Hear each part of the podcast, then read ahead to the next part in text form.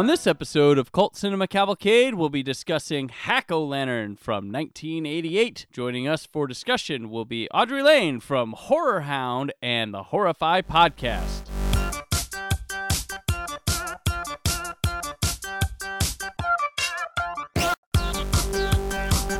Welcome to Cult Cinema Cavalcade, a movie podcast that features hosts Brandon and Cullen discussing a film considered but not limited to being a cult classic. The episode you are listening to will include plot spoilers and may contain harsh language. Follow CC Cavalcade on Facebook, Twitter, and Instagram. Listen to the show on cultcinemacavalcade.com, iTunes, and anywhere podcasts are found.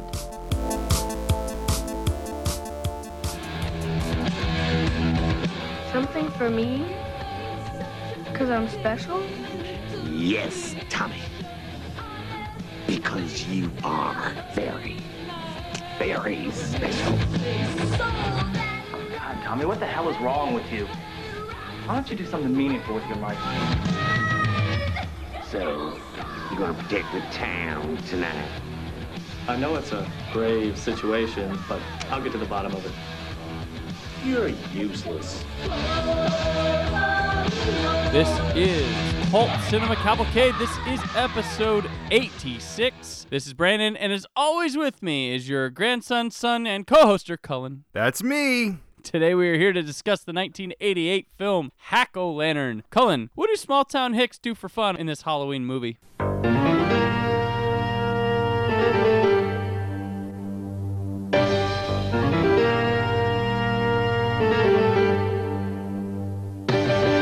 Every year on Halloween night, the children aren't the only ones up to tricks.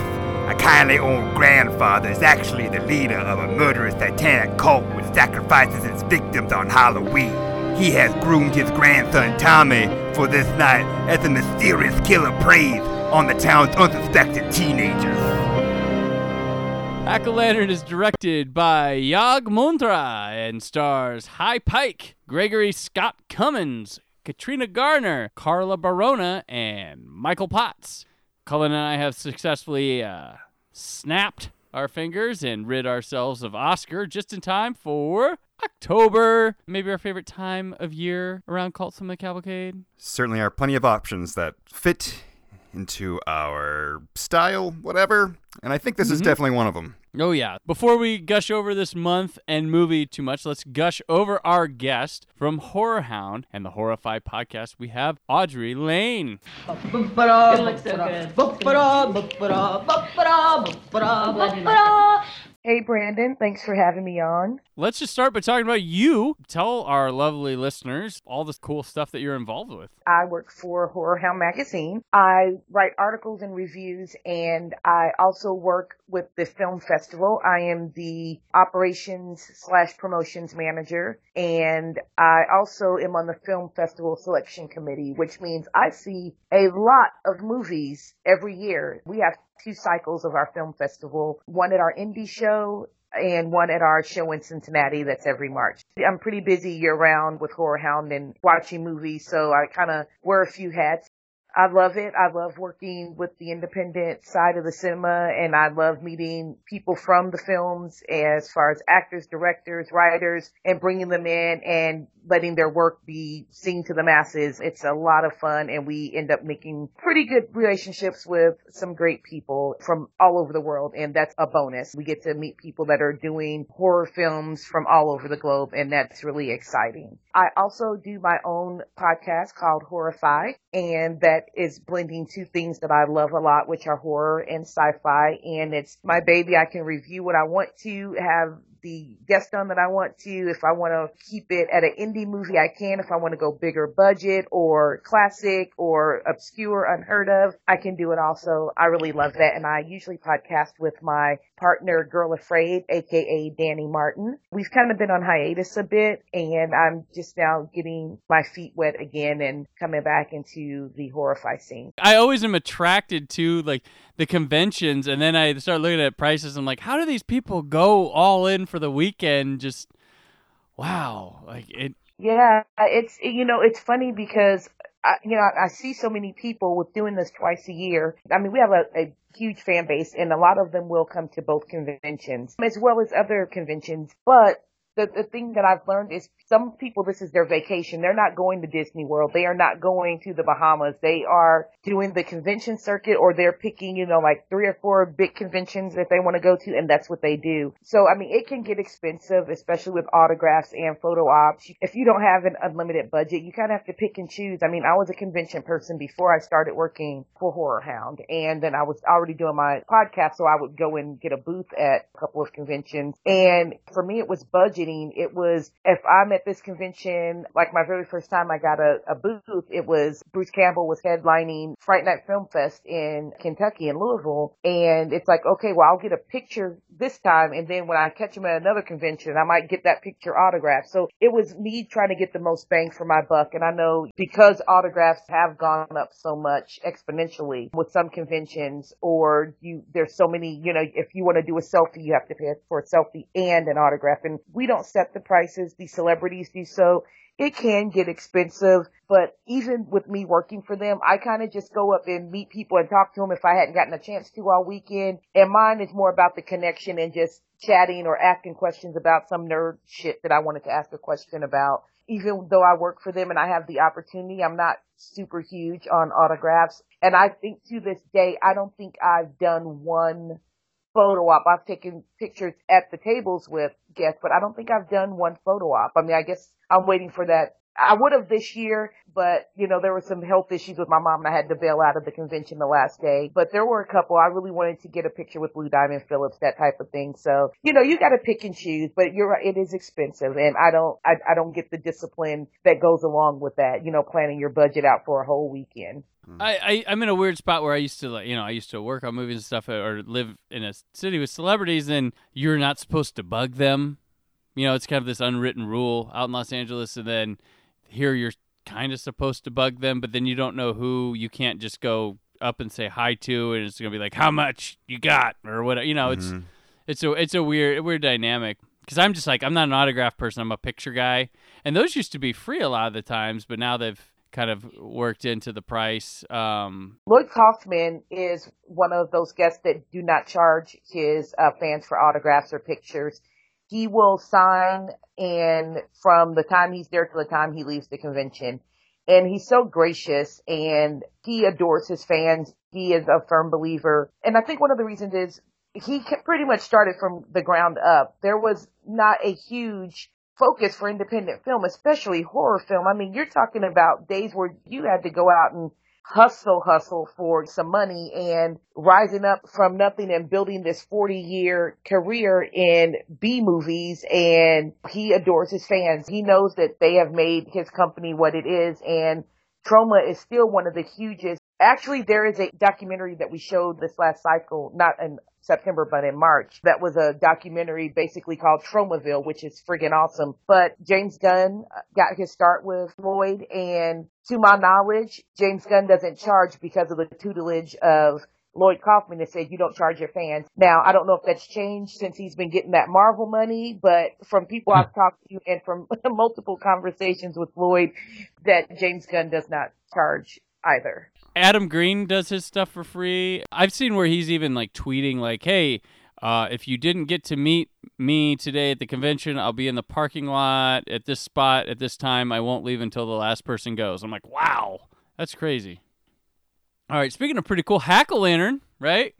Have you ever had hack a lantern people at Horror Hound? Time to start. Time to. I don't know where to start. The only one that I could think of is, that's had a good career is the guy that played Tommy, and I'm having a brain lapse because I just looked at his name a couple minutes ago. But he has have had a very storied career. I don't know where we would find people. That would be like an ultimate research project because I love research and I do it all the time for no reason whatsoever. Even if I'm looking up something for like a show idea or a guest, I'm trying to book something. I'll just go, I'll spend like the next two hours exploring all these things. But you know, that would be funny. And I think that they would be like, you're fired. We're not doing a hack o lantern reunion. But you know, it might be a good research project, you know, and have a, a, a reunion of sorts on a podcast maybe for those that are still with us. I, I know, uh, grandpa's passed away, but young Tommy, I don't think he did another film, so that would be a great research project. I don't know that now you've got my wheels spinning. Yeah, I'm guessing was this everyone's first time watching Hack Lantern? It was mine. Oh yeah, um, I, you know what? I'm not sure because I vaguely remembered parts of this movie, so I feel like I've rented this video at like Indie Video or Phar-Mor. Do you remember Phar-Mor? Oh, Phar-Mor. Oh, I yeah. know Phar-Mor. Phar-Mor, you know, what I loved about Phar-Mor is they stocked like crate like Good Times Video and stuff. They used to I I I discovered old movie serials because of Phar-Mor when I saw a black and white Batman sitting there. I'm like, black and white Batman, and that opened my my whole world to like movie serials. I didn't know these things existed when I was a kid, and I went back and I bought like Captain America and Shazam and like all uh, all those people, and I I discovered a whole new thing. But yeah, Phar-Mor. I remember Phar-Mor. I used to love going to Phar-Mor. Oh yeah, that was like one of the stores you could get really cool stuff. You could, you know, because it was a pharmacy and it was kind of like a, they had like snacks and all kinds. It's like one of those.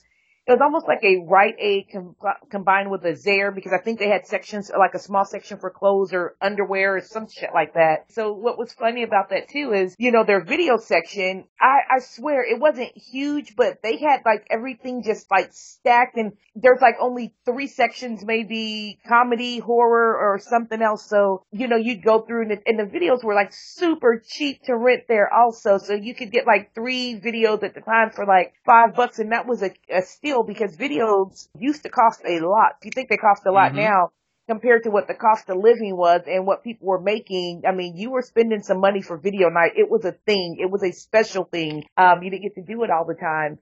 And so there was a couple of times, more than once, that I can recall getting a horror movie and it kind of ended up being like a soft porn horror movie or something like that was really uncomfortable watching with the parents when you're, you know, like 10.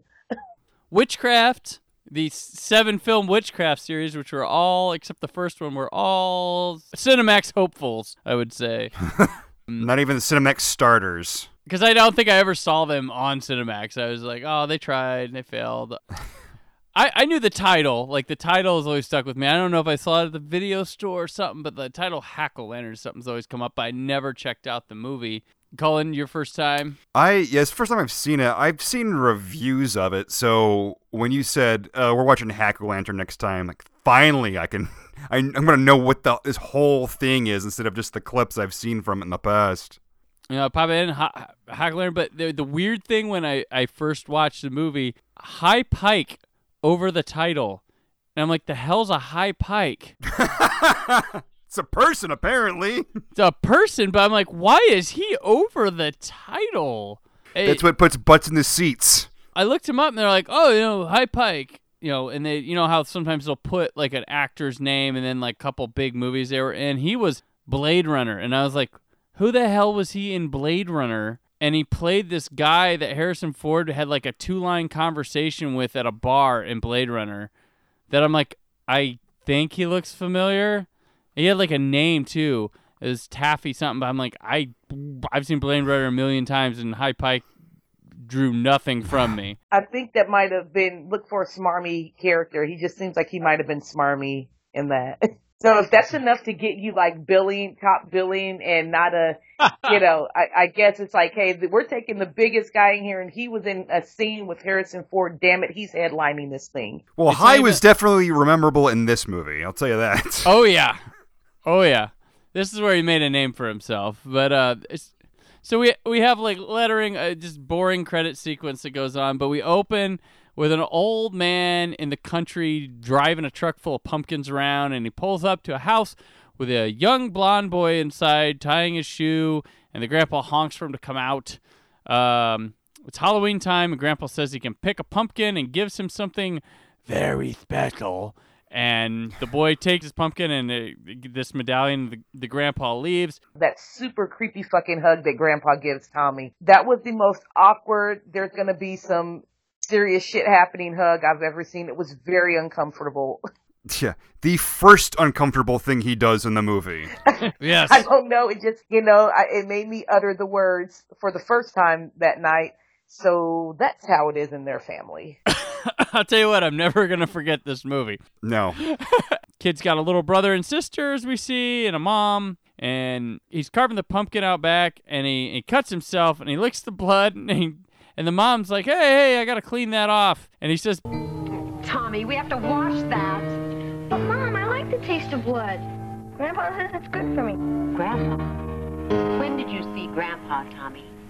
So the mom freaks out at the word that uh, uh, Grandpa had been around and asked him if he gave him anything besides the pumpkin, but he lies and says no, and she smashes the shit out of the pumpkin. He gave him something. He gave him some bad fucking advice. Oh, Grandpa says the blood's good for me. Okay. Yeah, when she was doing that, I felt like, okay, well, the guy's certainly kind of creepy, but why are you so upset about the pumpkin?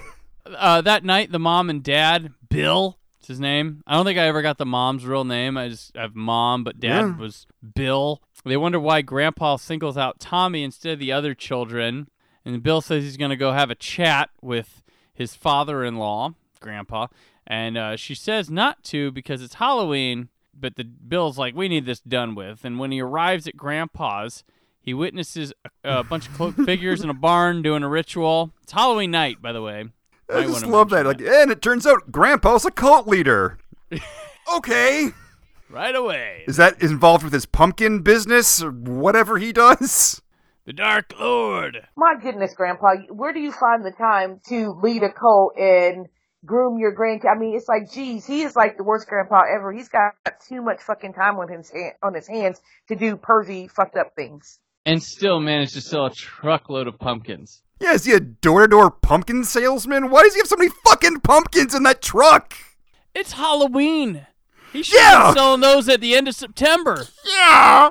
You're selling those for a nickel? There's no way you're gonna be able to move that many pumpkins, dumbass. Oh, Well, it was. But but but to be fair, would you want to buy a pumpkin from him? He is, even if you're not related to him, he's super creepy. Yeah, he's the guy you hope just drops it off at the farmer's market and leaves. He, he's he smells people and he licks his lips while he's doing it. There's no way he doesn't. While driving around a ball pit full of pumpkins. That's what it is. You're right. He's a he's a mobile discovery zone. Yes. Grandpa tells Bill that Tommy belongs to something greater than he could ever imagine, and then one of the co- cloaked people chop Bill with an axe and kills him. It happened so fast. D- Bill didn't see what was coming. I'm like, dude, after you see this, you literally are just going to keep going with the conversation. You're not going to stop and grab something like, you know, I don't know, a pickaxe or a, I don't know what else is just lying around the barn that's, you know, good for weaponry, you know. But I mean, for, you know, there should have been something, you know, you see all these people doing some strange shit and you're just like, well, we're still going to have this fucking conversation, buddy. Rookie uh, mistake.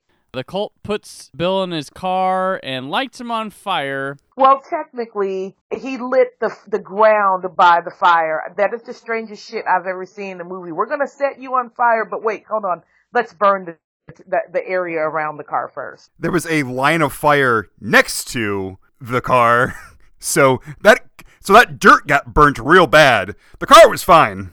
There's not a scratch on the car. That'd be great if it just showed. Yeah, it'd be great if they just showed the grandpa like somehow funneling all the smoke inside the car. Like, just burn it, stupid. Just just plug a hose to the tailpipe if you're gonna do that. Yeah. Window. Or, or why don't you just? You've already hammered him in the back of the head. Just keep chopping. Uh, Tommy sits at his window, seemingly watching it burn. yeah, his dad burned. Uh, you know, I think he's supposed to be burned alive. I think. I don't know. Yeah, he grabs the medallion Grandpa gave him and starts swinging it in some hypnotic way, which jumps us to years later, and he's now a young adult and has dark hair. Like it doesn't tell us. It's just you should put together the swinging, the kid swinging. with the old Yeah. guy, older guy that doesn't have the same like the, Tommy's not like a dirty blonde when he's young.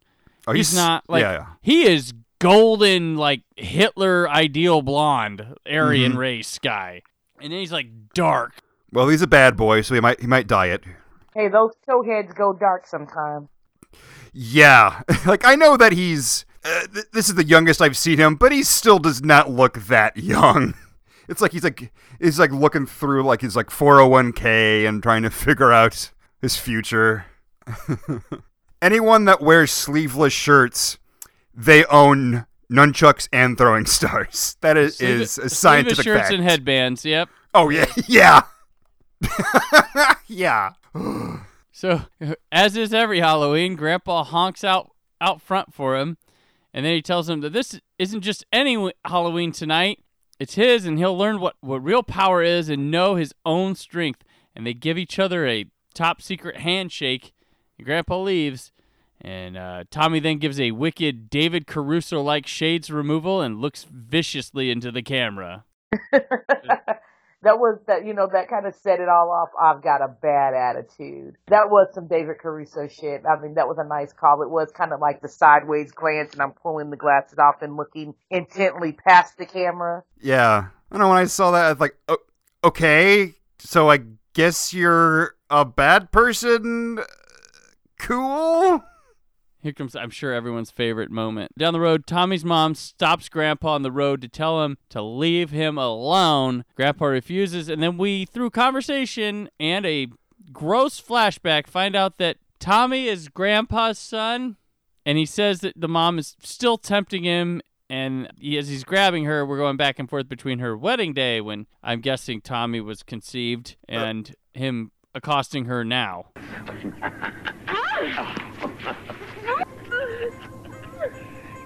know that after all these years, you are still a temptation to me. Okay, he- he- here's the thing. I didn't realize that's what happened. Like, I legitimately did not realize that until you just said it. I just thought he was a.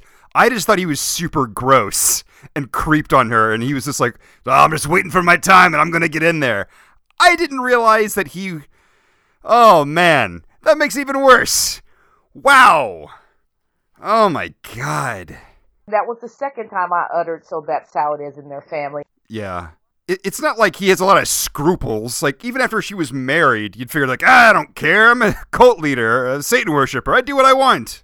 I don't know why it had to be like, all right, this is, it's, uh, it, it's, uh, it's go time. Down to the wire. I got to impregnate my daughter before she gets married. Of course, she's got a lot of arbitrary rules, and actually, surprisingly. Because I mean, you remember at the beginning when Bill's all like, "Why does he single out Tommy so much?" Well, it's because it's his own kid. That's I just thought he was, I just thought he was a weird dude.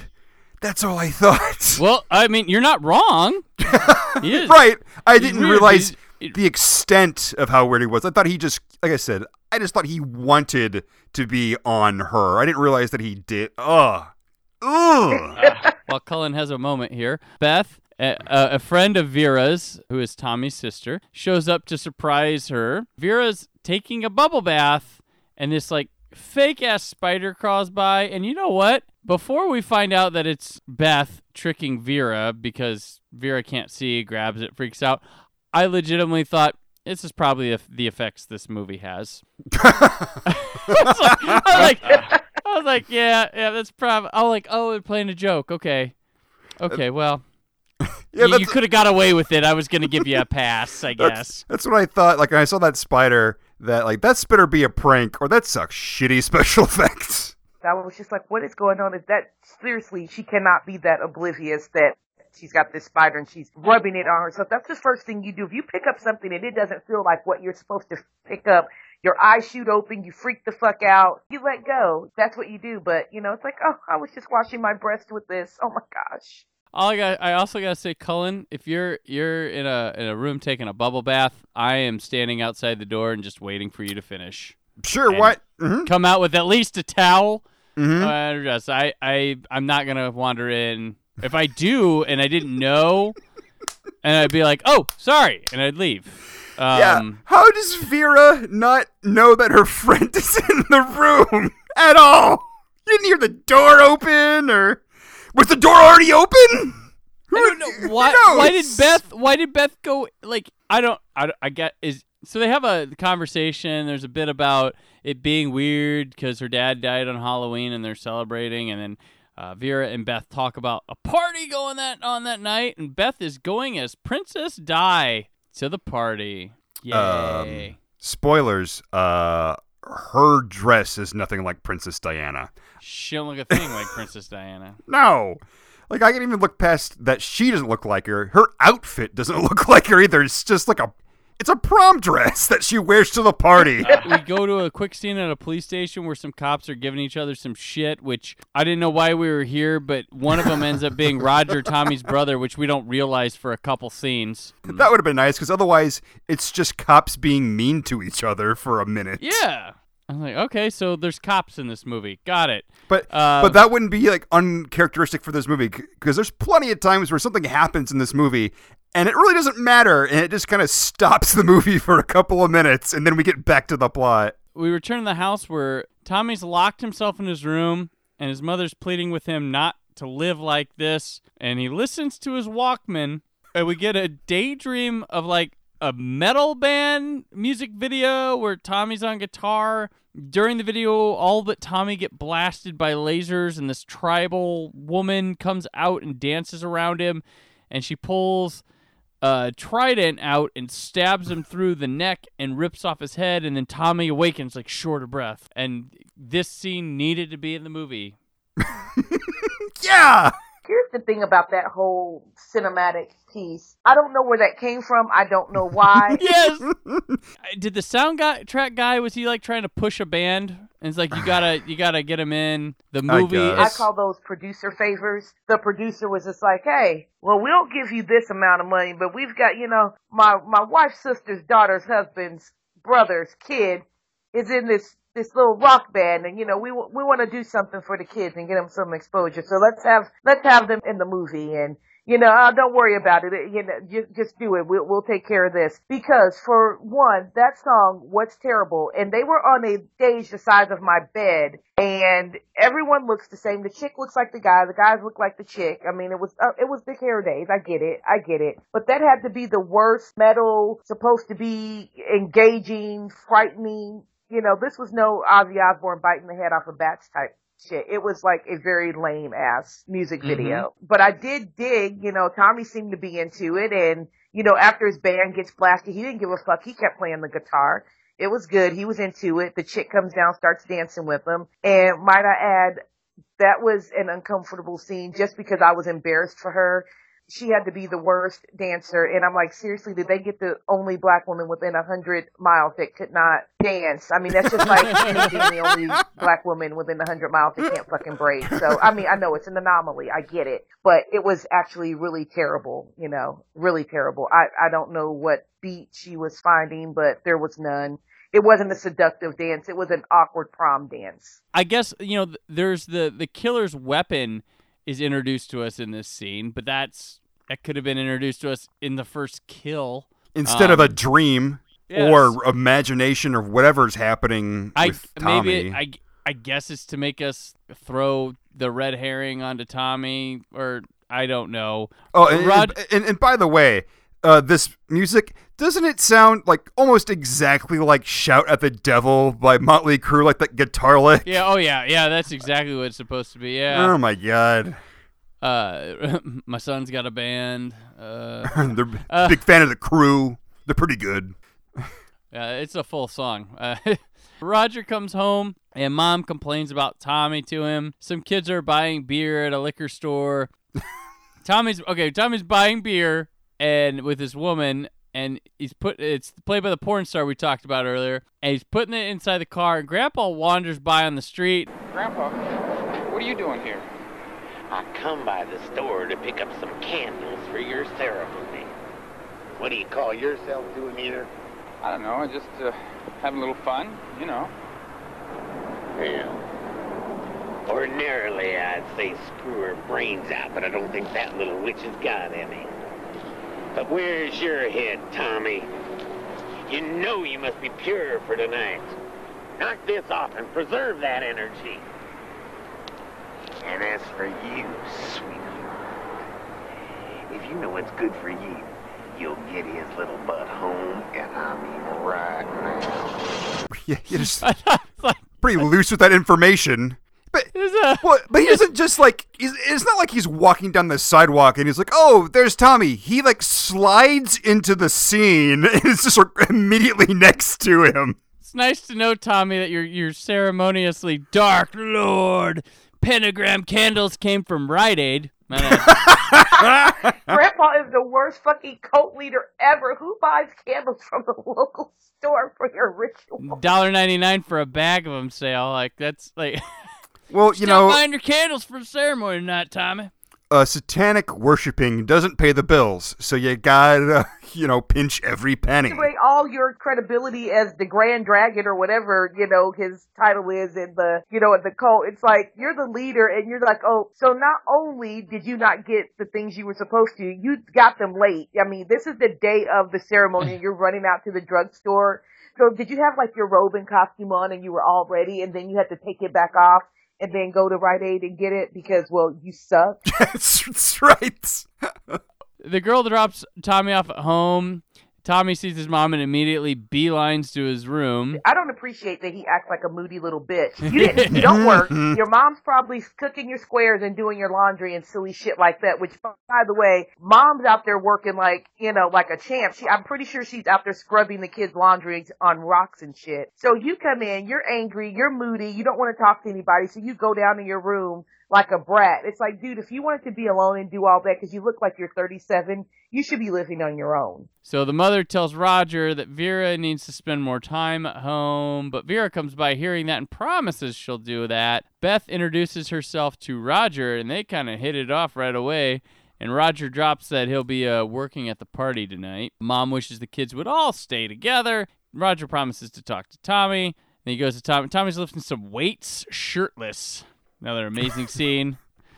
Uh, He's already warming up for his time in prison. I, I watch this. I'm like, okay, what business is he gonna go shoot up? Like that's Oh yeah. There's nothing about him that doesn't say murderer. so Roger and him try to have a talk, but it's more heated, and uh, it has Tommy like pushing him, and then he shows Roger the satanic altar he's built underneath the stairs, and Roger goes, "Nice, Tommy. Now I know why Mom's so worried about you spending time with Grandpa." And that's it. That's the end of the he then scene. says, "God damn my brother," and leaves. This is no kind of confrontation that Roger doesn't freak out like, whoa, I didn't know this was going on. It was just like, oh, you and your silly Satan closet. What? I mean, that is a well done Satan closet. It's it's There's- not like beginner kit. This is like, oh, we need to we need to call somebody. yeah, hey, by the Hey, by the way, police officer, maybe you should say, where did you get that skull from, brother? the fucking skull in the closet! And, and you would think, well, why didn't he do anything? Why didn't he, you know, worshiping Satan's not against the law, even though you're lying. You know, it's not against the law. And I guess since technically, you know, maybe, you know, you built the altar, you haven't killed anybody yet. It, it's okay, but now there's some questions answered. This is why you've been hanging out with grandpa. So I was thinking, does the family readily know that grandpa's into some freak shit or, you know, w- what's going on there? It's just like a, like another day. It's like we got in an argument. We're, we're brothers. Well, you showed me this. Well, I'm done. See you later, dude. Thanks for showing me your altar. Yeah! I got I got a party to attend to. yeah. You figured to go right back to the station and go like, we gotta watch my brother. They're, they're, he's he's trouble. Like even more than I thought he was gonna be. Hey, worshiping Satan is not against the law. It's in bad taste, but it's but it's legal. Mom goes out to Bill's grave to lay flowers. Uh, Vera and Beth go out for a walk. Mom busts in on their conversation and they say they'll walk with her. The girl uh, that dropped off Tommy uh, is hanging out by the pool. Producer favorite, porn actress in the horror movie. Producer favorite. She goes inside to dry her hair. After exploring a sound at her door, she uh, sees a person in a mask and cloak in the window. She thinks it's Tommy and is very flirtatious with it and strips naked. She goes, So come and get it, you devil. Come on. Don't you want to see my costume? I'm Lady Godiva. Want to play my horsey? and it pull it, the the uh, figure pulls out a trident and stabs her in the head, splashing blood everywhere. Um, I just had a thought, um, knowing what I will know later in this film. How did this happen? Is this a flashback? Uh, I don't know. Maybe it's not what you think it is. Maybe it's something else. Who knows? I just thought about that. Like, wait a minute. If we, uh, hmm. You know what puzzles me about this scene? Who made that Bloody Mary? She she invites him in. There's a Bloody Mary already made, sitting on the counter. Like I'm gonna have a Bloody Mary. Like it's you. You just had it sitting there. Like you just got out of the shower. What? What you did you make it? And then you went to take the shower. What is your thought process? I was wondering, did she make it before she got in the shower? Did she, did it like skip a piece and there wasn't the continuity because it kind of shows her going in the kitchen and then she's got it, but there is, you know, as Cullen pointed out so eloquently, there is a fucking Bloody Mary sitting there on the table. Grandpa comes by the party outside. It's still daytime. And get shitty with Vera's boyfriend, Brian. We get to meet Brian. We've heard about him. Does He not meet stop- expectations. I'll say that. He then stops and harasses Roger. Says, I say, damn your job. That means your grandpa can't have any fun on Halloween. Damn it, I need to go to the next county to kill people on Halloween. Shit, you're ruining everything. But you would think his grandson being on the police force would actually make it easier. But then again, maybe he should have groomed Tommy to go blend in normally because I'm pretty sure no matter what happens in that town, people are automatically being like, you know, your brother did some fucked up stuff. I mean, if this were today, they'd have him locked up right now. He'd be Mhm. on a fucking 72 hour hold and preparing to get a Be Cool check. I mean, Tommy, you- you're, you know, you, you're lucky you got away with that behavior then, but yeah, Tommy would be in some shit right now. Roger then goes to meet Brian, and they share a moment about his weird grandpa. Brian then sucks face with Roger's sister while she's right there in front of him, and they say they'll meet up later. Vera then wants Roger's first impression of Beth and urges him to give her a chance. So he uh, immediately holds hands with her, and they go for a motorcycle ride. Yeah, for a bride to come. Like, are you the only two available people in the town? Is that what's going on? At home, Tommy finds Brian and his sister preparing the act of fornication on her bed and violently removes Brian from the house. He says, Next time, you're dead. You know, that's what Brick Brothers do. You know, you, I don't know of any big brother that's going to be like, yeah, you can fuck my sister while I'm in the house. You know, that's not going to happen. So even if he's just like reluctantly like, man, I really got to do this, he's got to do it for show it at the very least, rough the boyfriend up a little bit and threaten him. That's like what his redeeming moment. Tommy did something good. Stop being weird for two seconds. And, you know, I'm surprised he even came out of the basement to go investigate. He stays down there so much. So I thought that was very admirable of Tommy. Tommy goes to the basement and puts on a bandana and his medallion and then packs a duffel bag and makes sure he has a switchblade. Why does he have the, the, the headband? Just just why? He's got to catch Nobody all- else in the cult did. When when did Rambo come out, uh, Brandon? Do you know? Oh, it was out by then. We had two Rambos by this movie. The third one was on its way. So so yes. Oh yeah yeah yeah. Cause eighty eight. Yeah yeah yeah. So definitely. That that's why he liked Rambo. That is why.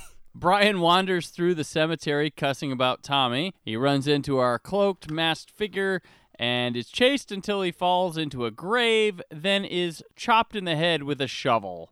This is pretty cool. I gotta give the movie props for this. I like this death. yeah, that Um, was probably the best death in the movie. It's pretty cool. I was surprised. I thought it was gonna be like an off-screen, like he swings it and we see like blood splatting. But no, we got to see uh, the aftermath of the swing. It was. It was that effect was good, and so was um when Tommy's head gets taken off during the music video. Those were both. I mean, I think that's where all the money went for the budget. I mean, seriously, those were two really good effects. Vera calls Roger to talk about what happened with Tommy and Brian, and Roger says he called to say thanks about Beth as he likes her. And after they hang up, Vera gets into an, another argument with her mother. Grandpa's ritual begins where they honor Satan in a barn and share blood from something hanging above them. I didn't know what it was. I thought it was like a bat, and then I was like, that's not a bat. They are ordaining a blonde woman into their coven, and they strip her naked and brand her ass cheek with a pentagram. So, welcome to the club. You know, and you're thinking, where did they get her? This seems like a really small town. So, I mean, are you guys putting ads in papers, you know, for high priestesses or sex slaves or something? I don't get it. And, you know, she was like a champ. I mean, she took a branding on the ass without so much as a blink. Maybe her butt is really calloused. She's been training for this for a long time. Apparently, apparently. I mean, she, like I said, she, she took that Brandon like a fucking champ. That's right. And you know it was Grandpa doing it. So they were related? Yeah, I guess you're right. It's uh, the only people he's attracted to are people that share his bloodline. You're right. I guess it couldn't have been There him. you go. At the cemetery, Roger and Beth investigate something, but it's just kids. And After the kids sca- I scatter, mean, I mean, don't worry. He still pulls a gun on him. So this movie could have been made today, unfortunately. Oh, sh- after the kids scatter, Beth and Roger bang in the cemetery. And as they're, they're getting it on, she's constantly holding hands with a, a hand coming from the ground, not Roger's, but she pays no mind to it. And uh, after they get done and are leaving, she says, You enjoyed it. I could tell. Yeah, it's too bad I have to work tonight. Mm-hmm. But somebody's got to keep this town safe from you Halloween frights. Vera and I are gonna get crazy tonight. My sister should even hang around with you. You sound like your mother. Well, she's a bit touched because I don't know how she can hold hands while they're screwing, but yet both of his hands are on her ass. And it was a dirty hand. Why would his hand be dirty and why would you be holding it from that direction? So that was Yeah. kind of cheesy and funny, but I'm thinking, what the hell? Okay. Talented. He's got, you know, a literal third arm. Oh shit. Yeah, and I it's mean- it's dirt. It's fresh dirt. So it's clearly a new grave. And and and who among us doesn't love to screw on a freshly covered grave? but also, like, why is the hand so high up? When we saw the dude killed, he was in the bottom of the grave. Yeah, the, did he stand him up before he buried him? Like, all right, let's just. I mean, let's not be uh, crazy here. It's just gonna save time if I just have him stand up. Like, what? Uh, oh, I'm to stand up, and I'm gonna put his arms up, so my murderer will be uncovered even faster. The party's going on with a live band. This is where you throw the band in, not in the a music video. If you're gonna have a, uh, and uh, there's plenty of people at this party. Roger shows up to patrol it, and then a woman comes out and uh, strips in front of the party. During it, I was like, "Oh, that's fu- oh she's she's full frontal right now."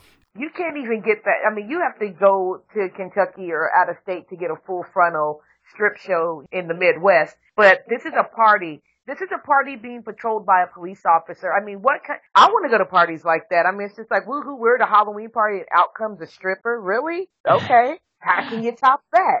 It, I, I'd also like to point out that this is, uh, we don't know this is a dancer. As far as we know right now, it's just a person who's getting naked in front of Roger, the police officer, who does nothing about the situation. This is clearly someone's house. This isn't just, you know, like the community center. This is someone's house. So this guy comes outside to tell the people about the stripper that just came out, and then he um is trying a stand-up routine out here, and people think he's funny. That by far is one of the strangest things I've ever seen in a movie. Didn't you see the stripper in there? You didn't see the stripper? What's wrong with you guys? You don't. You should have seen her. She was great. And She had like the biggest blue eyes you've ever seen. and boy, you know, she reminded me of one of those girls from the girly magazines. You ever see those girls? And the girl, like my favorite part in there is, is the naked girl. I love the naked girl. but now I got a favorite brand new part. The little memo right underneath the naked girl's picture. Because the things they say about themselves, they're not quite accurate, are they? I mean, they say things, for example, like, I'm just a conservative girl.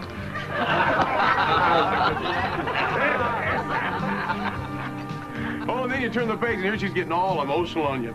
I just need a man who understands me. you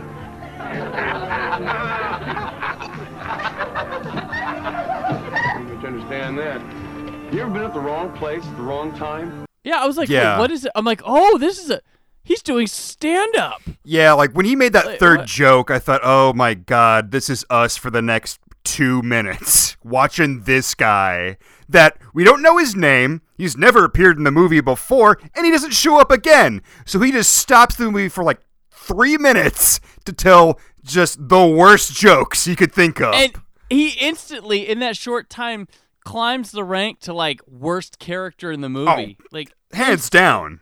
Hands yeah, I, I well, let's see. Who is worse, him or grandpa? I mean, well, I don't know.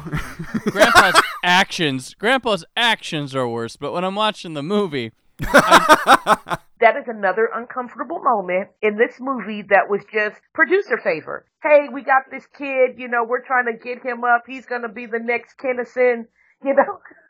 you know, we're it, it's all good. It's like th- th- this guy, he, you know, he's funny. We're gonna put him in there for, you know, just give him a little, give him a little time.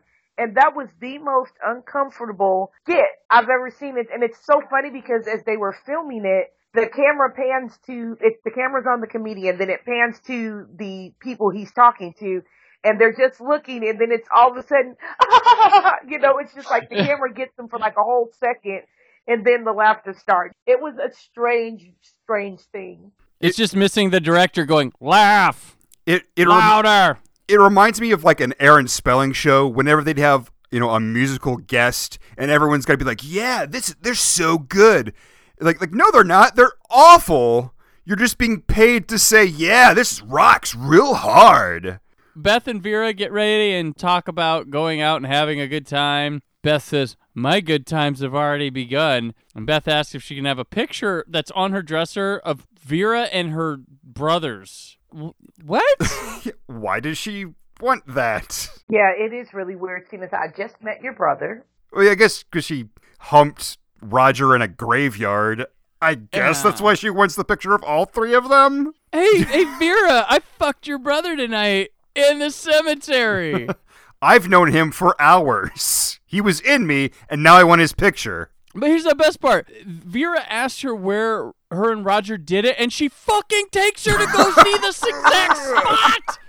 She takes her to the exact. It's not like the the cemetery is the shortcut to this place. She's like, No. no, where is it? Where is it? It's right, it's right over there. Let me show you where your your your brother climbed on top of me for a while. Ah, Look, there's some of his seed on the ground. no. you can still see my uh, butt cheek prints in the dirt. What? How does that fit in with the structure of the movie? Like, if you're writing a movie, then you're like, okay, it's not going to be enough that I tell her verbally that this is where we had sex.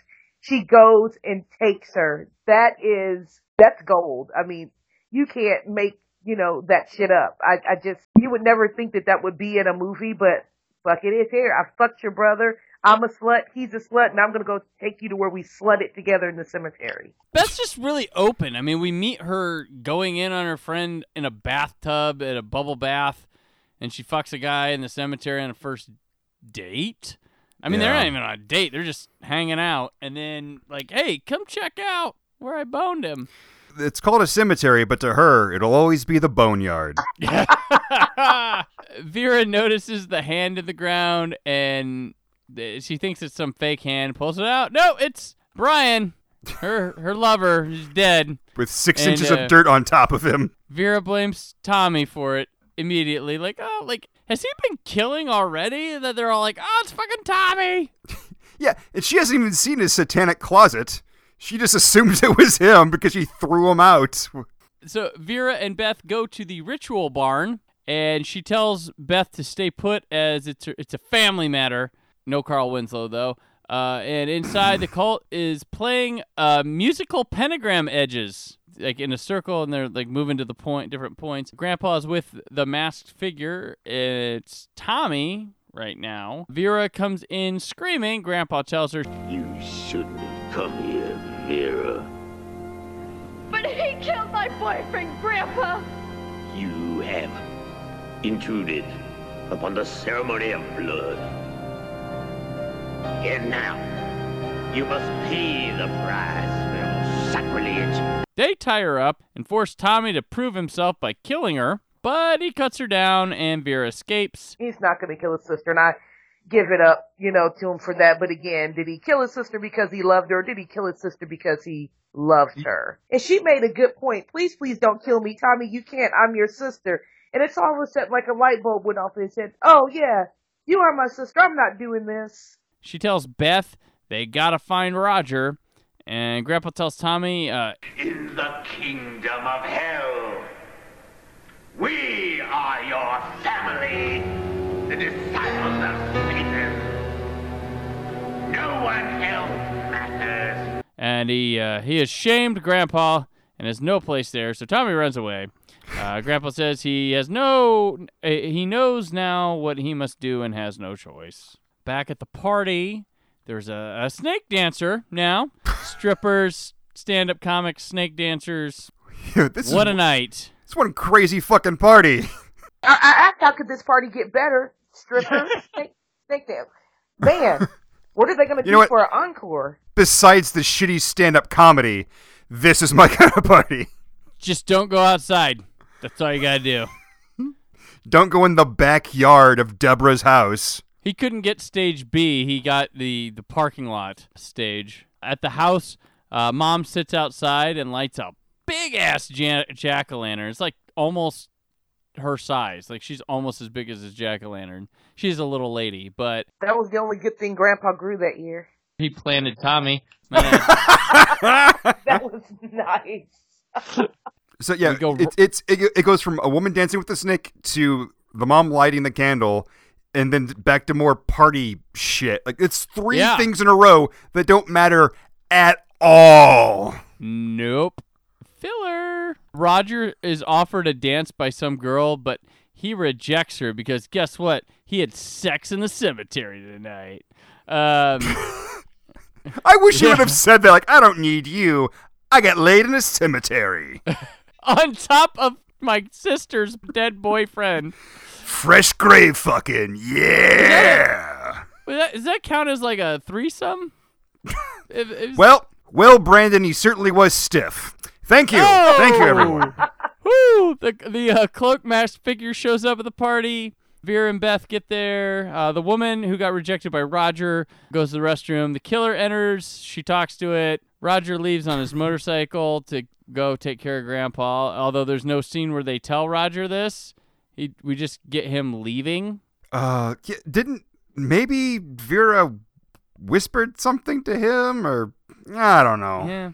So the the girl asks the killer to tighten her dress, and he like pulls it super tight, and then takes out a knife and stabs her. I mean, he was pulling the corset and pulling it, and it's just getting tighter and tighter, and all of a sudden you start to see some cleavage.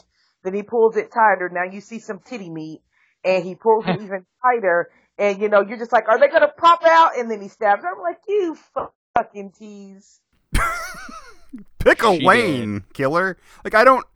I I thought like all right, he's gonna tighten the girdle or whatever she's wearing, and then all right, she suffocates or whatever. And I thought like, oh, that's kind of lame. And then he just pulls out that knife. Like, okay, you took something that was lame and then just made it even lamer, but not even incorporating the initial way you were going to murder her. Right. It was just a chance to try to make it like make her boobs like kind of pop out, but they don't. I guess like it's not like there's a shortage of nudity in this movie. Just do it or don't.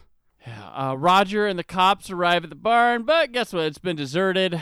The other two cops think someone pulled a prank on him. Uh, Vera sobs to Beth at the party as some girl tells her she looks like hell. They go to the restroom and find the body of the girl in the corner and think she's just drunk.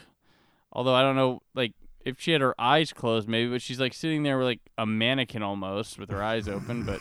I don't know what this town considers drunk. Vera goes to a stall and the killer pops out of the closet and strangles Beth. Vera finds her hanged in the closet and then also notice that the other girl's dead too. Hey, Uh, h- hang on. That closet's in the bathroom, right? What the fuck? This bathroom has stalls and a closet. Is it a house? What is happening here? like the the place attached to the fire department or like the or something. But but it was like a, you rent out for a reception. but it was a closet with like proper coats. Who's putting their co- I've never been to a, a restroom where it's like there's a coat closet. I mean, I I've seen where there's like a uh, like a room before the restroom. Like you enter the restroom, but there's a room where you can hang stuff up and then go into the restroom, but not in it. Yeah, Like- it's weird. It- It's not like you open it up and there's like toilet paper in there, some paper towels, like a mop. No. It's like, Yeah. oh, here's my fancy new coat. Yeah, there's a rod where you hang coats. It's a closet, period. Grandpa, in the uh, same outfit as the killer, arrives at the party and runs into Vera as she thinks it's Tommy, because you would uh, mistake that stature for Tommy's. Uh, exactly. He got shortened. Right. he says, Nothing can save you. Tonight, you belong to Satan. Grandpa's one line dialogue now it's like the dialogue for this movie is like two kids are playing outside, and you know you have kids. I'm sure you've had the pleasure just listening to some shit kids say. You know, Yeah. that's what it sounded like. A lot of this dialogue that it was like two kids that were, you know, just kind of doing some back and forth banter. And it was really, you know, like one's trying to obviously prove they're the badass or they're sword fighting or something. And they're just saying ludicrous shit. And that's what Grandpa's one liners were about. It was just like, what? Really? Of all the things you could have said, that's what you said? That, oh, okay. And The other killer shows up and they have like a, a sword fight of sorts. Both killers change physique as this fight starts. yeah, it, it goes like- from short, plump man and a little bit taller, skinny person to two muscular, tall people like sword fighting. Two stunt doubles from a different movie put on the Right. costumes. So Grandpa is killed during this, and the other one is shot as they get away. Well, it's Grandpa not- tells it's, it's not just that he shot. Uh, Roger, an officer of the law, shoots this other person in the back as they're leaving the room. Real. Oh my god! And he, he he probably still has his job. There's no way he doesn't. We all know it. he he won the next election for sheriff. He's now governor of the state. Grandpa tells Roger the power is in the blood, and he touches his forehead, and a red dot from uh, some guy with a flashlight uh, behind the camera appears on his head, and uh, Grandpa dies. Um, the killer runs by.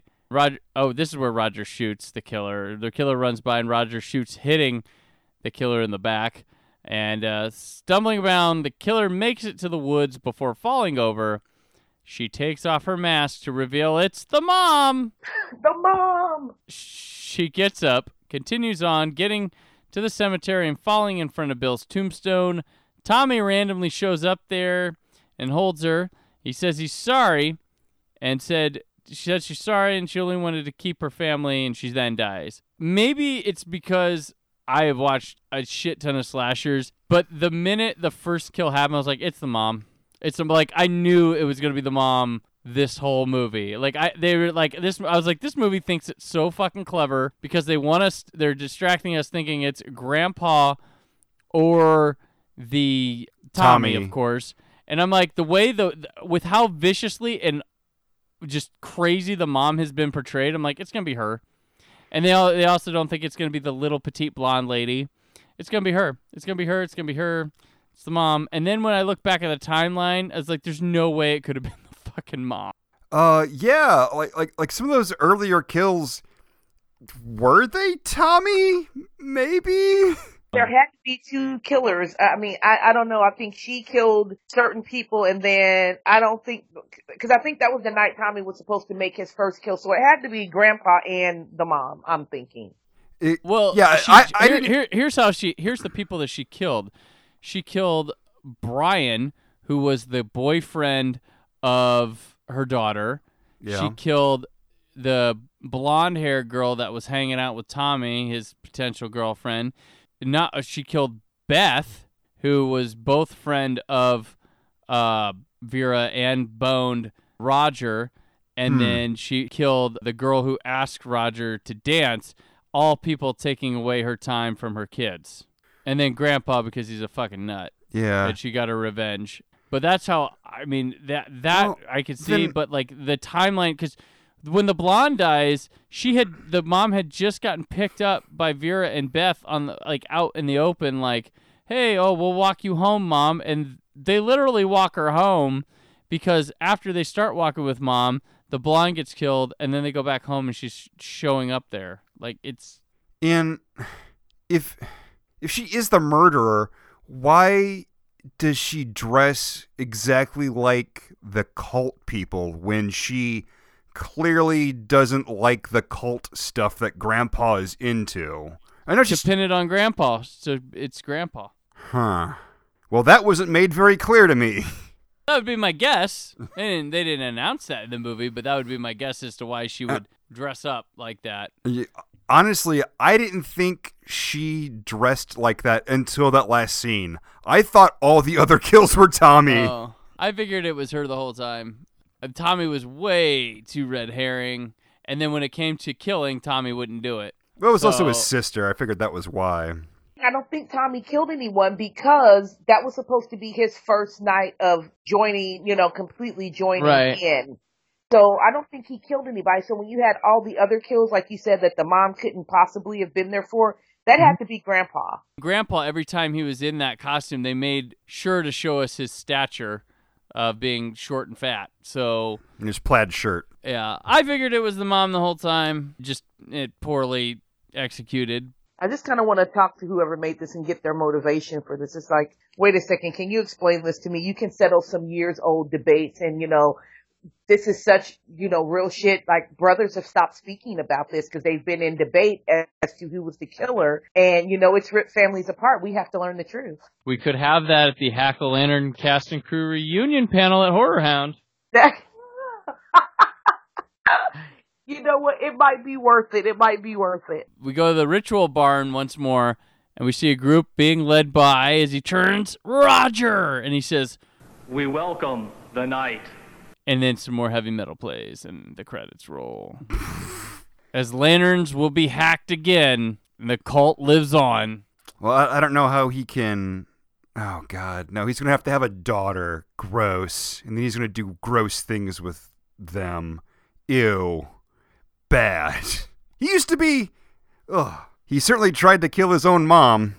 And he certainly, well, he did kill. She died from that wound. He didn't. You're right. He killed his own mom, and he pulled a gun on children. So who's to say? and he fucked in a cemetery. Yeah, yeah. What a day for Roger. These people all had.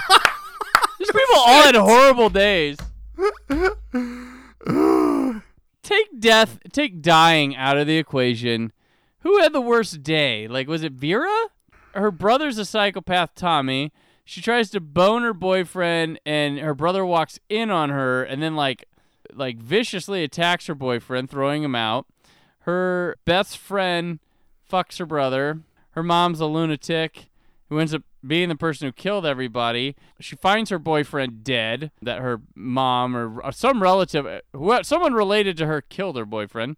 And then she gets strung up and tied up in a cult run by her grandpa that tells her brother to stab her. Luckily, her brother saves her. And then her mom's like dead at the end, and her brother's a cult leader. So I think Vera had maybe the worst day. Yeah. Yeah. What a day. I mean, she didn't die, but shit.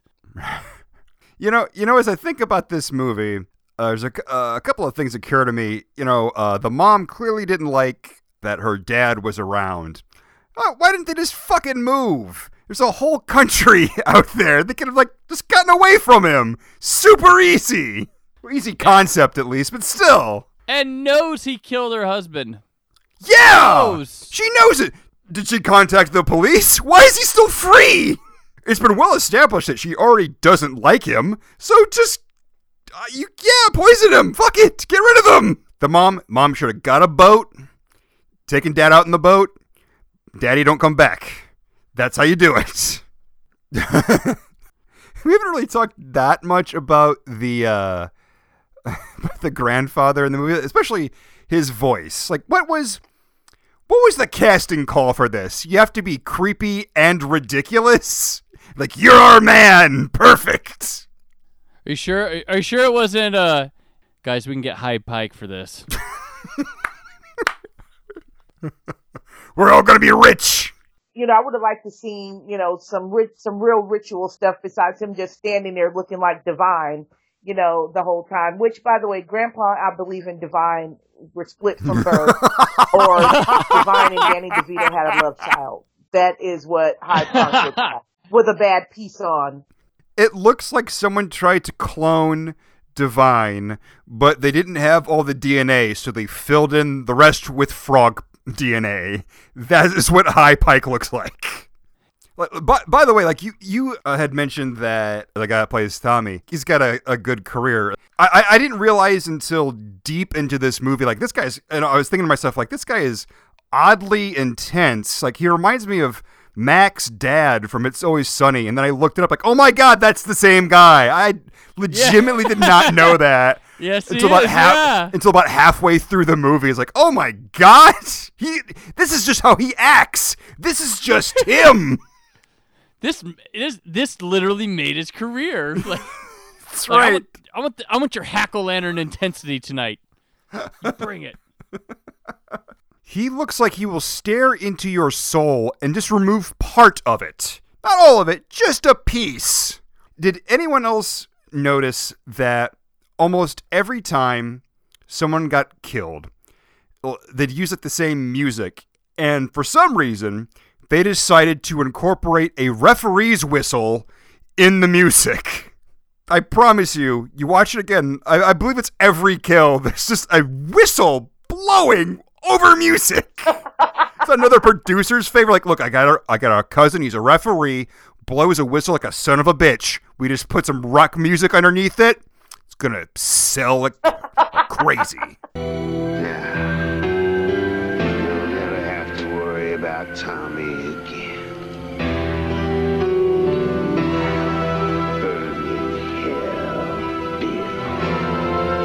Now comes the portion of the episode where we rate the movie we just watched. As we are Cult Cinema Cavalcade, we keep things nice and culty. Our options are as follows stay with your family. You are a rather uh, Vera with uh, this. You're not interested in the cult stuff. You're kind of just whatever.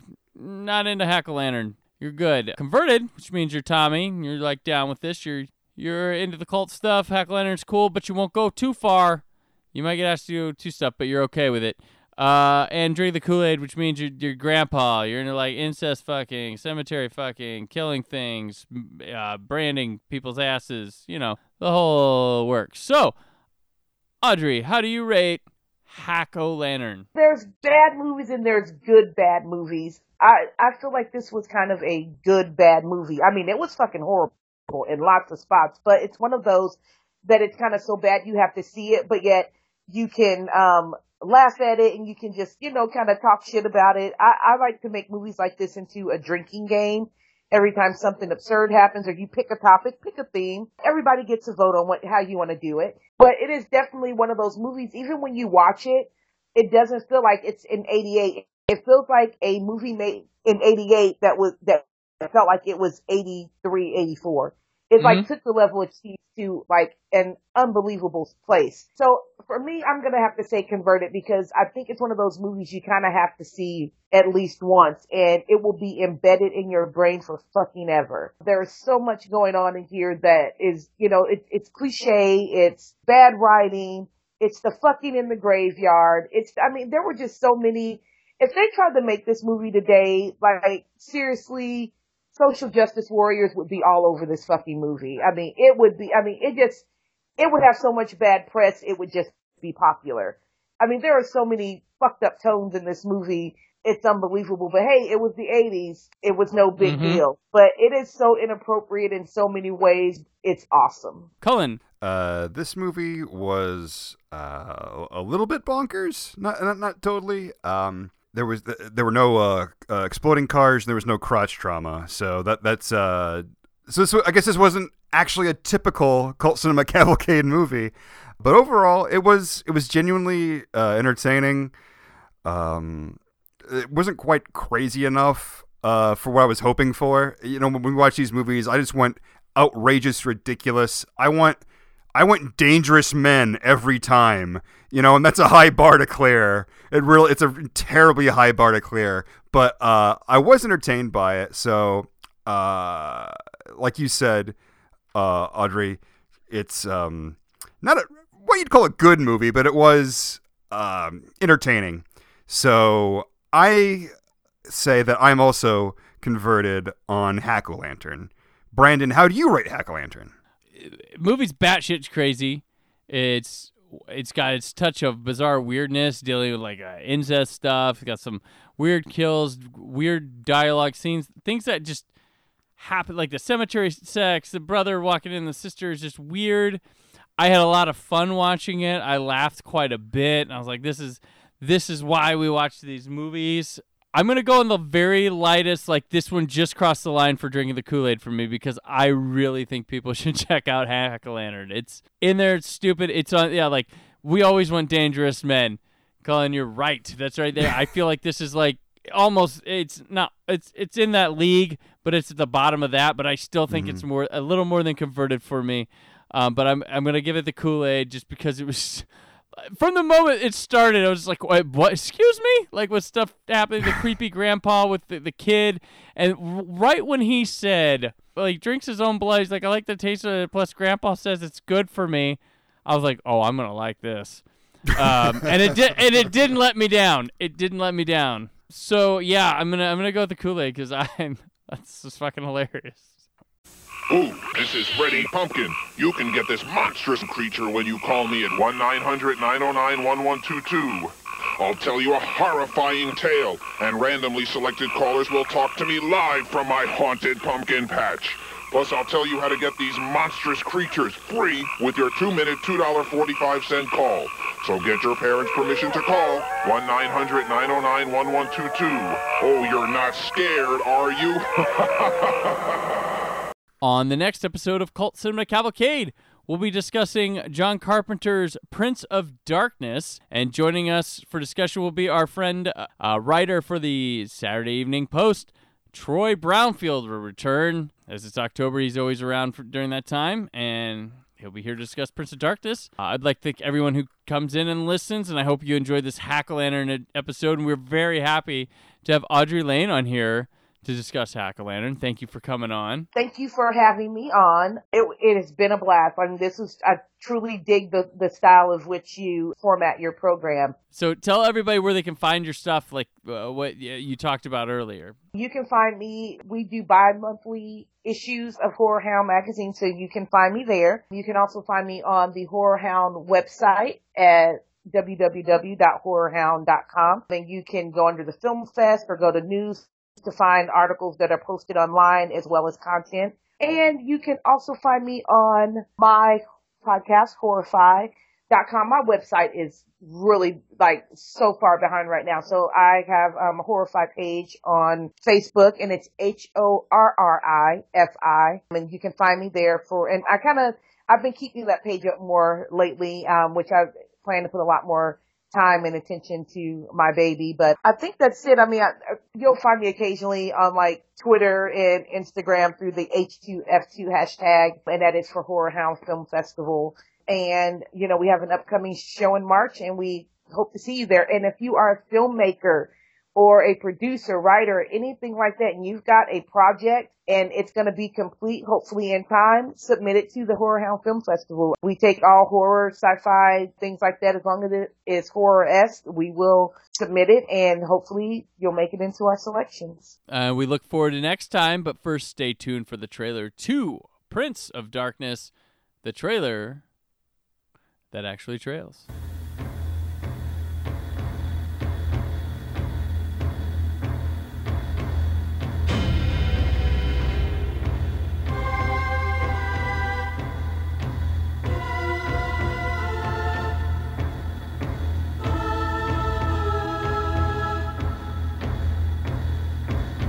Anyone in close proximity has the same dream.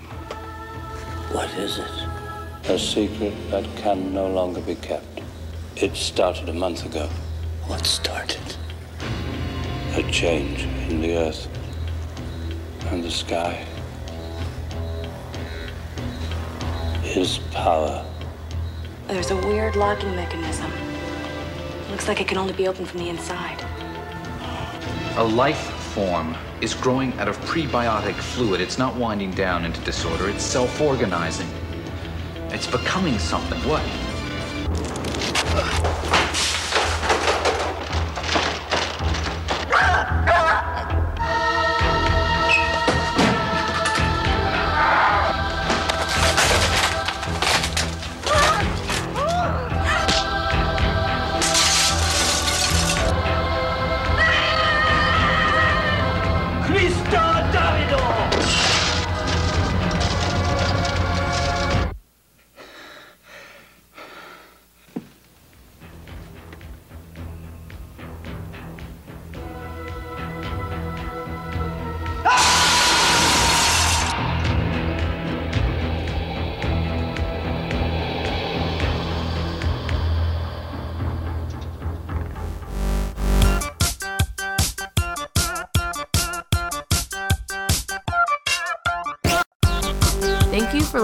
To Cult Cinema Cavalcade, part of the Creative Zombie Studios Network.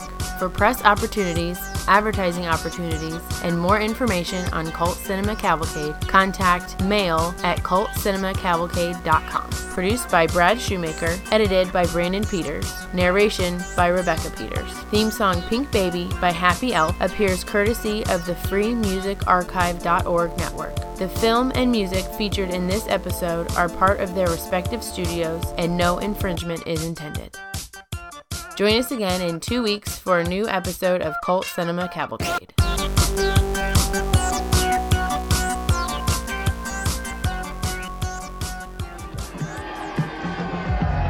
Chappie? I'd like to ask you a few questions. You ever buy snakes from the Egyptian Taff? All the time, pal. You ever see this girl, huh? never seen a fuzzy. Your license is in order, pal. Hey, Louie, the man is dry. Give him one of the hides. See?